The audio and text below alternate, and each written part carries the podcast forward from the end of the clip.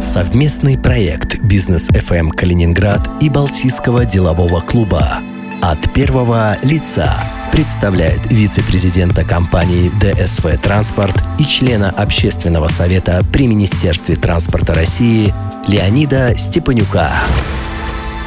Это совместный проект Балтийского делового клуба и Бизнес ФМ Калининград от первого лица. В студии Антон Хоменко. И сегодня у меня в гостях Леонид Степанюк, вице-президент компании ДСВ Транспорт и член общественного совета при Министерстве транспорта России. Леонид Павлович, здравствуйте. Здравствуйте. Ну, э, уже декабрь 2020 года. Многие начинают вздыхать с облегчением, считая, что 2020 год такой сложный, но, с другой стороны, на мой взгляд, очень интересный. Подходит к концу. Как вы оцените уходящий год лично лично для себя и как бизнесмен, и как человек? Как ни странно, но хорошо оцениваю, потому что год был очень трудный, ковидный, а, но, скорее всего, психологически трудный и, прежде всего, для семьи, наверное, каждого. Вот. А что касается бизнеса, здесь я думал, думал иногда, но, наверное, здесь сказывается морская закалка. Там чем труднее, тем ты больше мобилизуешься, и тем лучше результат. Но даже рыбалка, она, как правило, в штормановых условиях происходит. Да, чем больше шторм, наверное, тем больше улов. И здесь, в наземном бизнесе, в принципе, так у нас и происходит. И результат, соответственно, хороший. Нам удалось численность сохранить на 100%. Нам удалось автопарк, зарплату оставить на прежнем уровне. И производственные показатели практически с апреля, когда вот ситуация, там мы воспользовались мерами, нам удалось стабилизировать, оптимизировали, все издержки убрали лишние. И в конечном счете мы работаем, удалось работать, привести работу к неубыточной, безубыточной. И, э, естественно, своевременно рассчитываем с различными финансовыми обязательствами. А, э, конечно, что помогло нам, это 100%, я абсолютно убежден в этом, это меры, комплекс мер, которые правительство Российской Федерации предоставляло, разработал, в том числе Калининград. Мы воспользовались всего тремя мерами. Естественно, это было для всех, кто подпадал под эту категорию. Это выделением рот в размере одном рот зарплата, во втором квартале это освобождение от налогов части и снижение социального налога до 15%. И третий – это двухпроцентный кредит с возможностью субсидирования. Все это нам помогло стабилизироваться, оптимизироваться, нашу работу компании практически до конца года. Для транспортников э, с каждым годом бывают какие-то новые вызовы. Но в этом году вызовов, на мой взгляд, было больше и для всех отраслей экономики. Вот какие новые вызовы были для вас и для вашего бизнеса в 2020 году?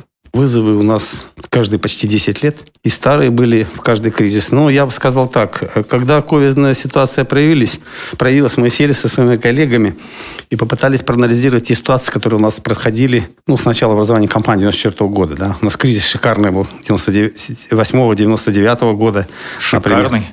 Ну, я имею в виду, я считаю, что он самым сильным был. Переходной период после безвремени. Мы его тоже умудрились преодолеть, а там вообще ситуация была сложная. У нас было много машин, огромный терминал в Любике, паром ходил свой, уже арендовали. И ситуация так сложилась, что э, в одночасье ничего не стало, и мы могли разориться. Но так случилось, что рядом витала ДФДС тогда компания, наблюдающая, непонятно каким причинам она у нас офис арендовала. Удалось продать, и это оказалось точкой роста. И мы очень быстро в течение короткого периода до 100 единиц транспорт нарастили. В седьмом году проект начали отрабатывать инвестиционный. В восьмом начали его реализовывать, стали резидентами, а девят его закончили. Но здесь грянул второй кризис, который, в общем-то, тоже мы полагали, что все будет окей, но... Это вы имеете в виду 2008-2009 Да, да, года? мы это все тоже проанализировали, понимая, что может быть и экономический кризис за ковидным. Посмотрели, но это оказался тоже точка роста. Мы закончили успешно в 2009 году, как раз конец кризиса, терминал, и активно начали развиваться. В 2019 году мы заплатили все кредиты, и, в общем-то, ну, думали, сейчас уже все, кризиса Заживем. нет, и мы рванем сейчас, рванем, наполнимся. Но, вероятно, нам нужна была новая точка роста на фоне кризиса. И, естественно, вот случился ковидный кризис у нас, и мы, исходя из опыта, как я говорил, мы сели, продумали все прошлое, оптимизировались, грамотно воспользовались мерами поддержки и э, первый год пережили. И э, вот, скажем, самый главный вызов тот, что этот год для нас прошел, в общем-то, нам удалось избежать убыточной работы, и мы благополучно, без потерь закончили тот год. А если хотя бы одна мера реализуется, это субсидируется на этот кредит, я думаю, это будет очень хорошая основа для, скажем, стабильной работы и в 2021 году. Хорошее подспорье будет. Вот вы сейчас вспоминали э, предыдущие тяжелые кризисы для российской экономики, для российского бизнеса, ну и не только для бизнеса, а вообще в целом для всего населения России. Э, насколько можно ли вообще, как вы считаете, сравнивать те два кризиса 98 и 2008-2009 года с вот этим кризисом, который был у нас сейчас? Потому что, ну, по большому счету, э, поправьте мне, если я не прав, он не зависел ни от чего. То есть все сидели и ждали, что будет. Ну, правы, абсолютно. Сравнивать его так нельзя. Это совершенно разные вещи. Там экономические кризисы были, тайфолт и так далее. Даже санкционный период 2014 год нас тоже несколько тряханул, да, не так. Но здесь немножко другая ситуация. Если помните, когда первая волна началась, э, даже магазины пустые в Европе были.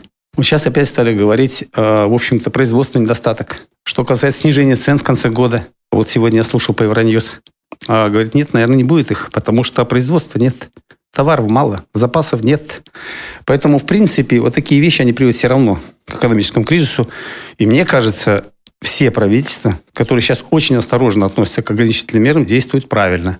И главным образом, невзирая на трудности, переполненность больниц, они не закрывают бизнес. Это самое важное. Мне кажется, нам очень надеюсь, что удастся избежать кризиса. В общем-то, никто и банковский кризис не прогнозирует. Если видите, на следующий год, в общем-то, уже рост. Сегодня в этом году все экономики демонстрируют и декларируют падение некоторые, да, ВВП.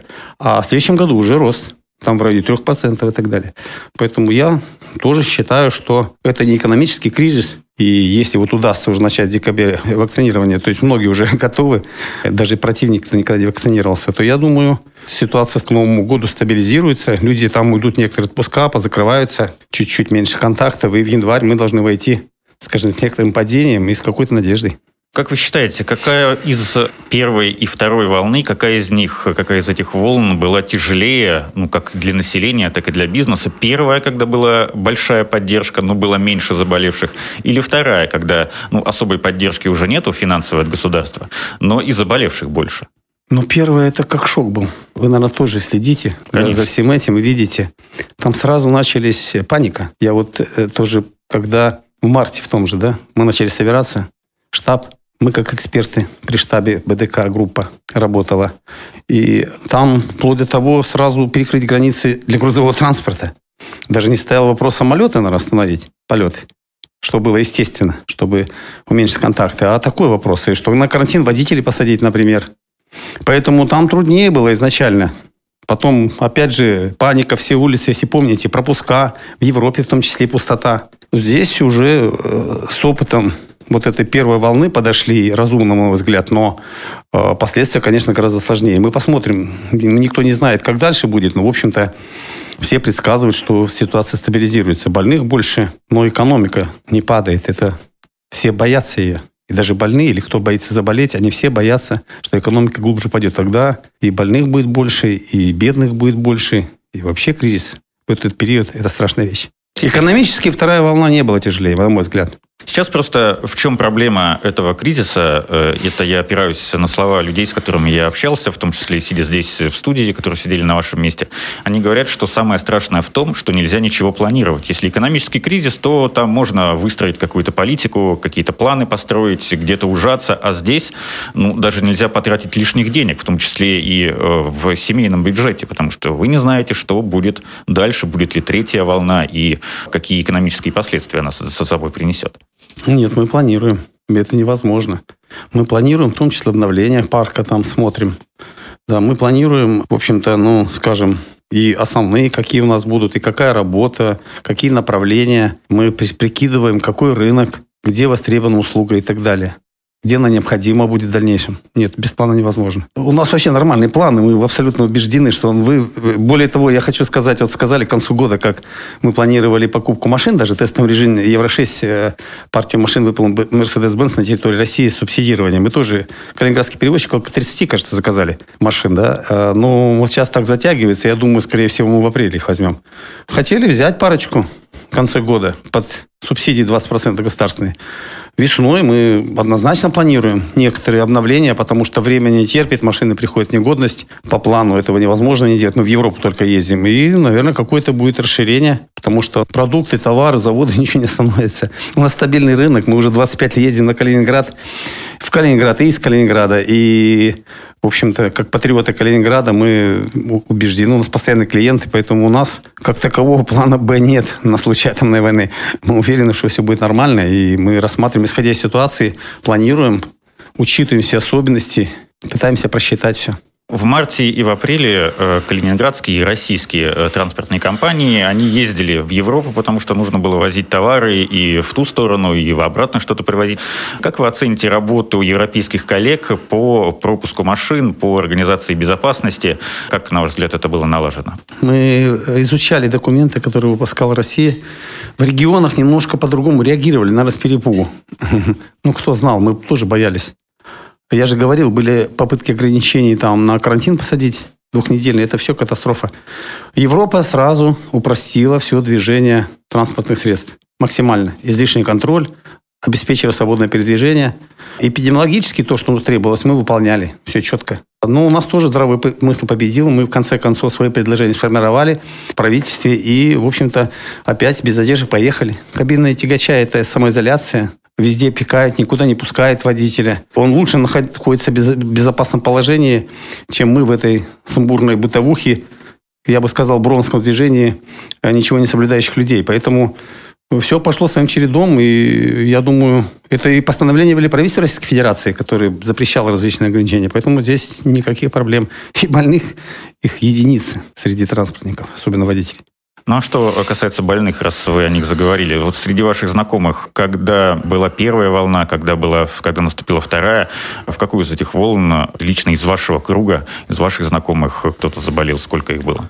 Ну, в первую часть мы вообще не знали, кто у нас, у нас никого не заболел, ни знакомых, ни родственников, ни на работе. Мы думали, что, наверное, это какая-то, не знаю, может, запугивание или там предосторожность излишняя. В этой части другой, да, и близкие, и знакомые. У меня помощник депутата заболел. Сейчас в больнице лежит мой. И у нас э, на работе люди болели. Молодежь болеет легче. И без последствий вообще. Спортсмен. Кто-то даже бессимптомно. Ну, у меня друг наш, ведущий менеджер, 55 лет, он бегает по 10-15 км дистанции, мы тоже переживали за него. Он, да, с температурой, болел тяжело, но через три недели вышел на работу. А у многих последствия. То есть по-всякому, ну, есть опасения, и каждая, наверное, семья и каждое предприятие, э, наверное, пострадало в какой-то мере принимаем меры. Запрещено появляться вообще с плохим самочувствием, контроль полный, температуры, средства без этого никак нельзя. Поставим аппараты в кабинеты, а наполовину удаляем, все. Меры ужесточили, наверное, раза в три, чем весной. Сами. Как э, коронавирус, э, ну, скорее даже не э, сам вирус, а ограничения, которые в связи с ним были связаны, отразились на вашей семье и на вас лично? От каких планов вам пришлось отказаться? Ну, конечно, вынуждены были отказаться. Я уже 25 лет, ну, наверное, многие в Калининграде, кто в Польшу, кто в Чехию, кто в Австрию, кто в Италию ездит в горы. И я человек из Сибири. Для меня лыжи и коньки – это все. И я уже 20 лет езжу с семьей. А дети на сноуборде, я э, на лыжах с супругой. Не едем. Я хотел на сноуборд стать, хоть девчонки смеются надо мной, но решил попробовать. Мне это очень интересно, как на лодке, грубо говоря. Ну и в семье стараемся быть поменьше вместе. У меня пять детей, четыре полные семьи уже и дети, внуки маленькие. И мы, конечно, избегаем лишних контактов и редко стали встречаться в, реж... в основном в режиме онлайн, аккуратненько, там, с мерами безопасности, бабушек бережем, наших прабабушек. То есть есть, конечно, момент вот такой. Но привыкли как-то уже, адаптировались и весело. WhatsApp, Skype. Ну, то есть видеоконференции. современные средства да, связи. Да, да. Ну, в каждой семье есть и больше 70 лет, наверное, бабушки, и 80 лет, да, и есть, э, ну, почтенного возраста папы, мамы, у которых дети еще молодые, и маленькие-маленькие очень внуки. Поэтому здесь, а дети, они, в общем-то, легко ну, являются носителями, не болеют. Опасность есть, конечно. И даже самые дети, внуки, они стараются берегать родителей. Поэтому я думаю, на, на этот праздник он всегда был и будет не война ведь. Сейчас приходится много времени дома проводить, и, конечно, хочется общаться. Ну, вот я по себе думаю, что мы не будем собираться на новогодний праздник вместе. Если живут вместе в одном доме или в одной квартире, там понятно. Но идти друг к другу, если еще там бабушки лет по 80 лет, как у нас есть 85 лет бабушки, или одной и другой, конечно, мы не будем, я против этого. Ну, а проблемы появляются, исчезают, это такой закон жизни, мы все это решим. Я думаю, это нормально. Но вернемся к бизнесу. Вы говорили, что э, были меры поддержки в отношении перевозчиков э, очень глобальные довольно-таки. Но, тем не менее, потери все равно были. Сколько калининградские транспортники потеряли из-за коронавируса?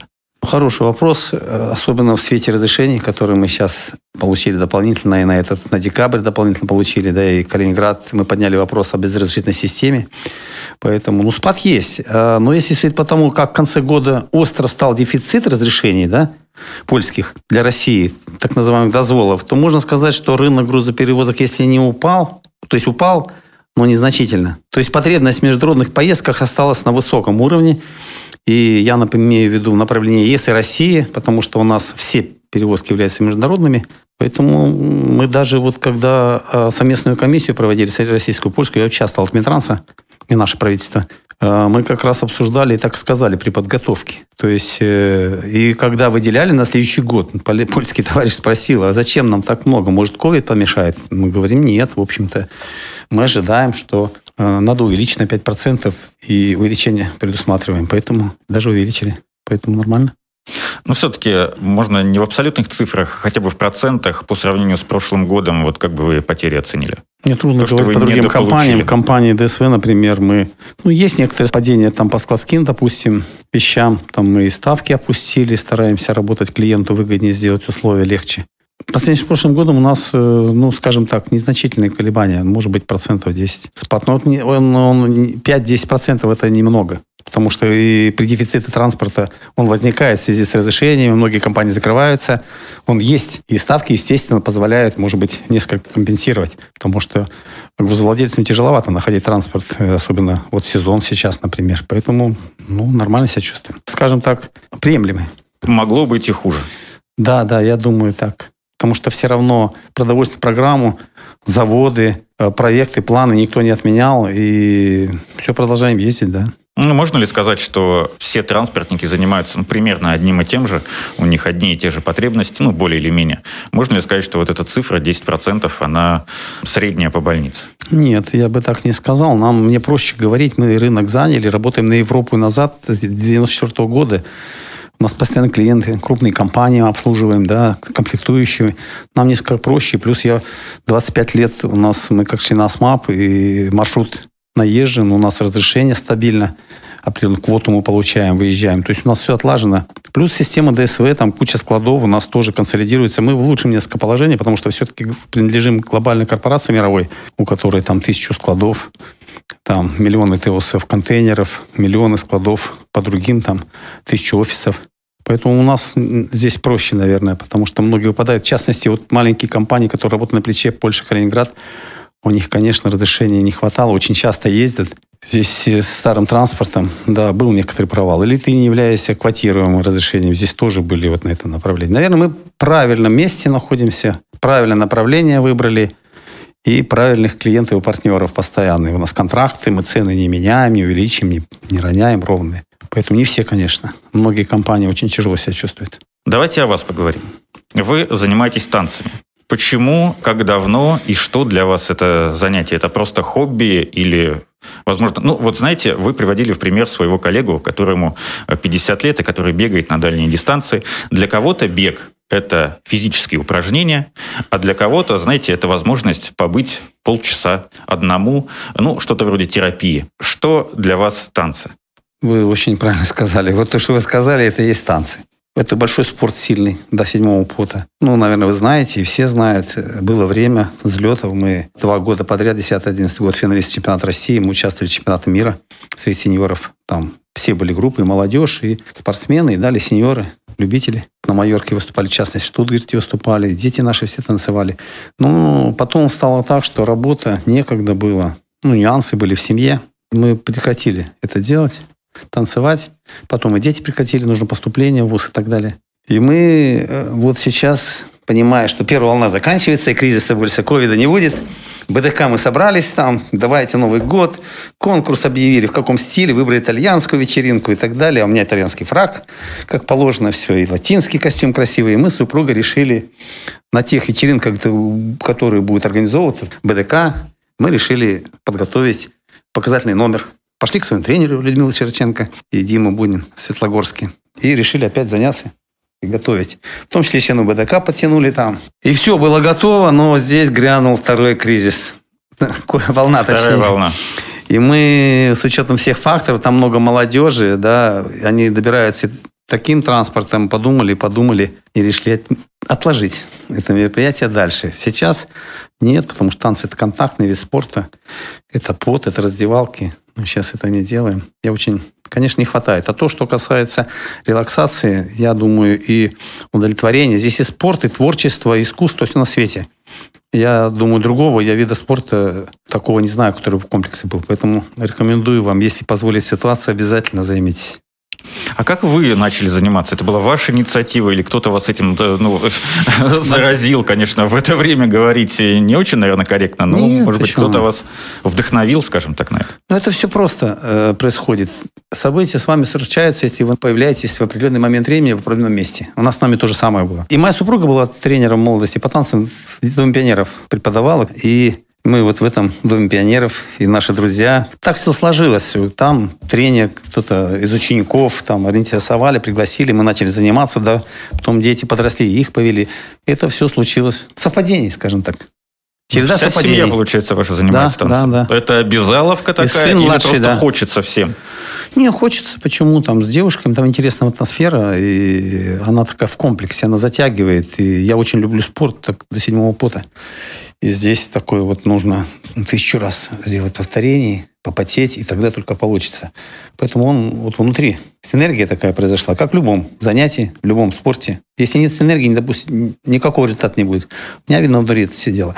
Поэтому, ну, так сложилось.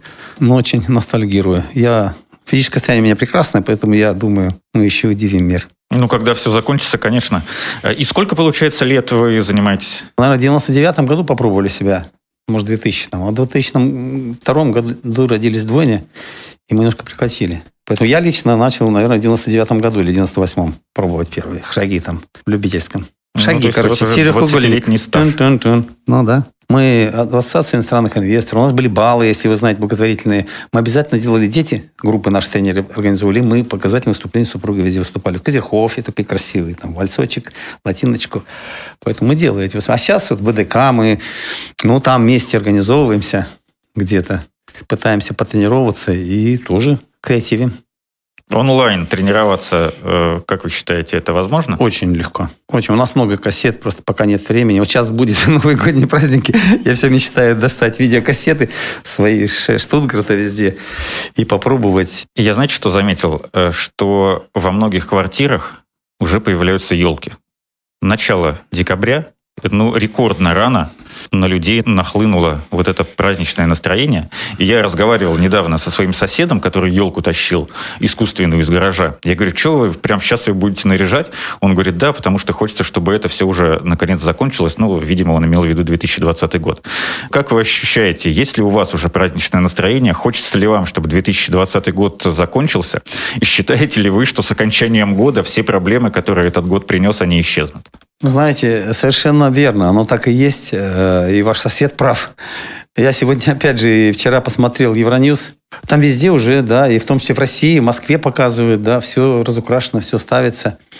Потому что, ну, смотрите, 50% персонала офисного должно находиться дома на удалении где-то закрывать школы. То есть, конечно, сейчас, если мы не создадим, грубо говоря, пасмурно становится. Мы везде свет пытаемся включать, я эконом, ругаю всех, потому что витамина D не хватает, вот светом добавляем. Здесь елочка будет стоять. Конечно, правильно, я считаю, это правильно. И даже задумался, вот и сейчас вы говорите, наверное, хотя бы во дворе надо поставить что-нибудь там пока для начала. И, наверное, выходные мы поставим тоже елку. Поэтому это очень и очень важно и необходимо сейчас. Год был 2020 трудный для всех. А как члены Балтийского делового клуба помогали друг другу в этот тяжелый год? Потому что, ну, я знаю, что у вас всегда было очень много мероприятий, наверняка многие из них в этом году пришлось отменить. Ну, у нас тоже, мы не исключение, БДК ребята переболели, молодежь, и многие уже не боятся, мы завидуем, кто не переболел.